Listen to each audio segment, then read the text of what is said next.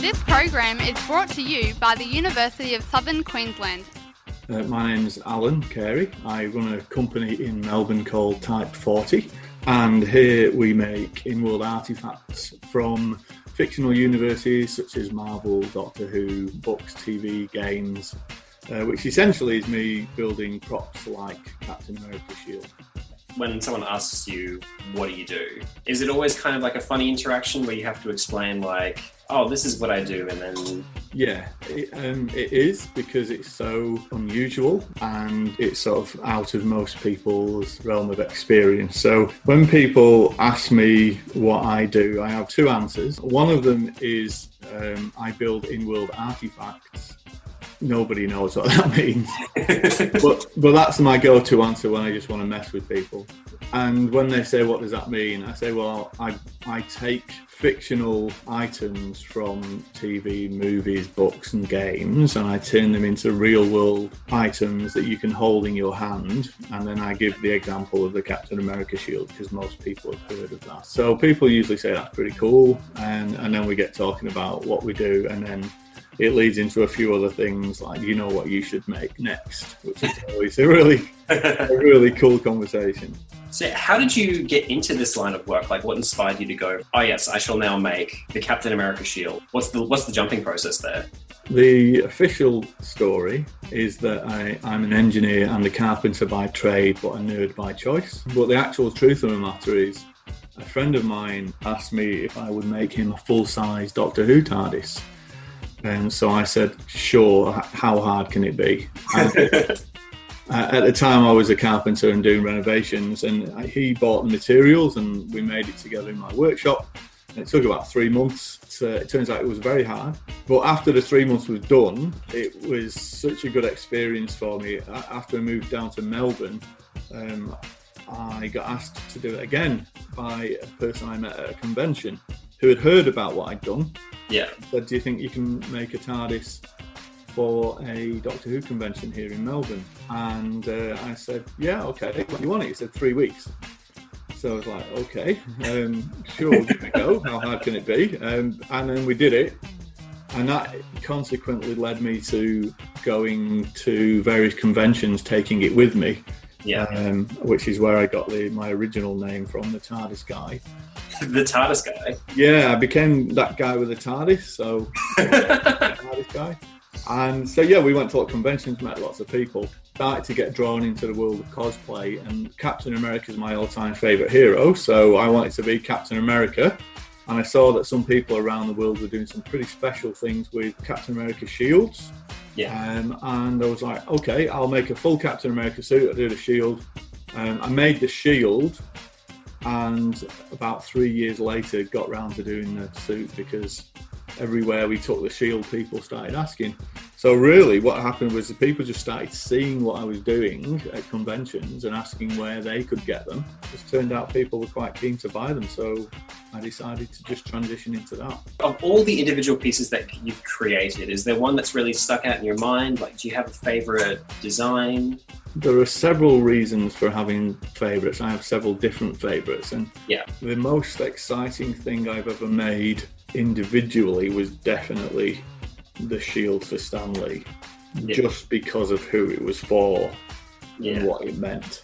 So you've met a lot of talented people. Is there any one meeting you've had with someone or an experience you've had where it's really stuck out in your mind? And what was it like meeting the celebrities as well? Well, you've got to say Stan Lee, haven't you, really? I mean, yeah.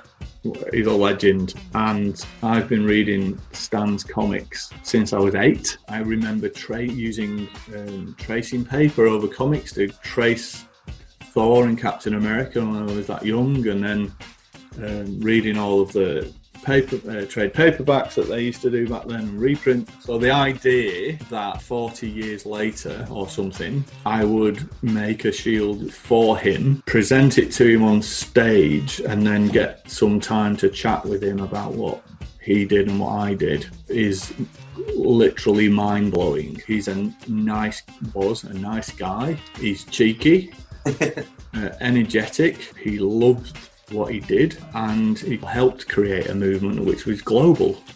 So to have any kind of interaction with a person like that, who I've been a massive fan of for a long, my whole life.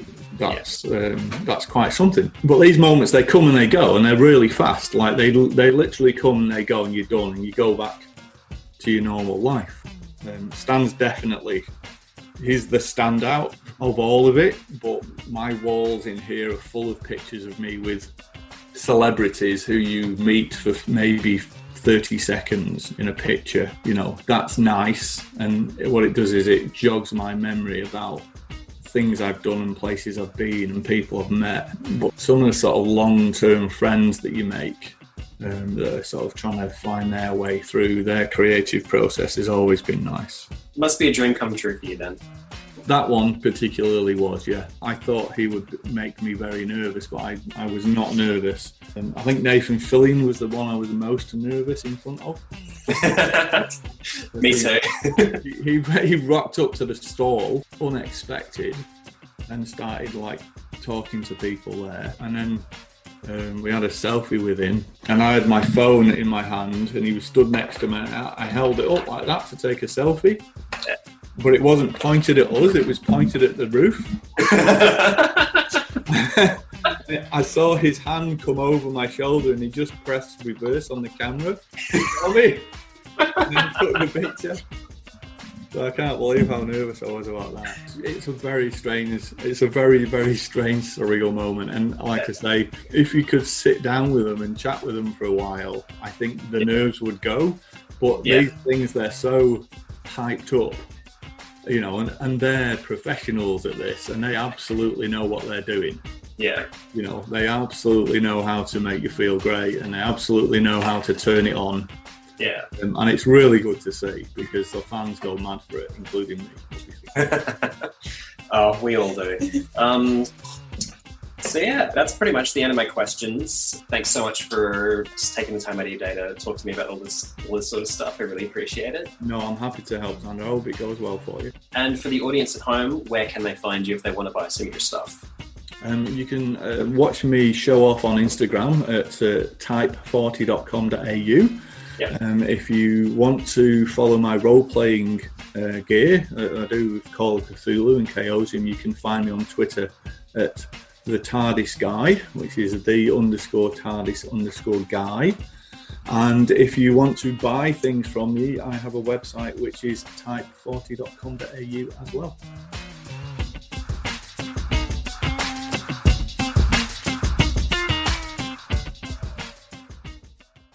Today's world is more competitive, challenges are more complex, industries more rapidly changing, employers more demanding. You need to think bigger, act faster, work smarter. And to do it, you need to be more than skilled, more than relevant, more than qualified, more than confident, more than employable. Become more with the University of Southern Queensland, the number one uni for graduate employment in Queensland. Apply now at u s q dot e d u dot a u.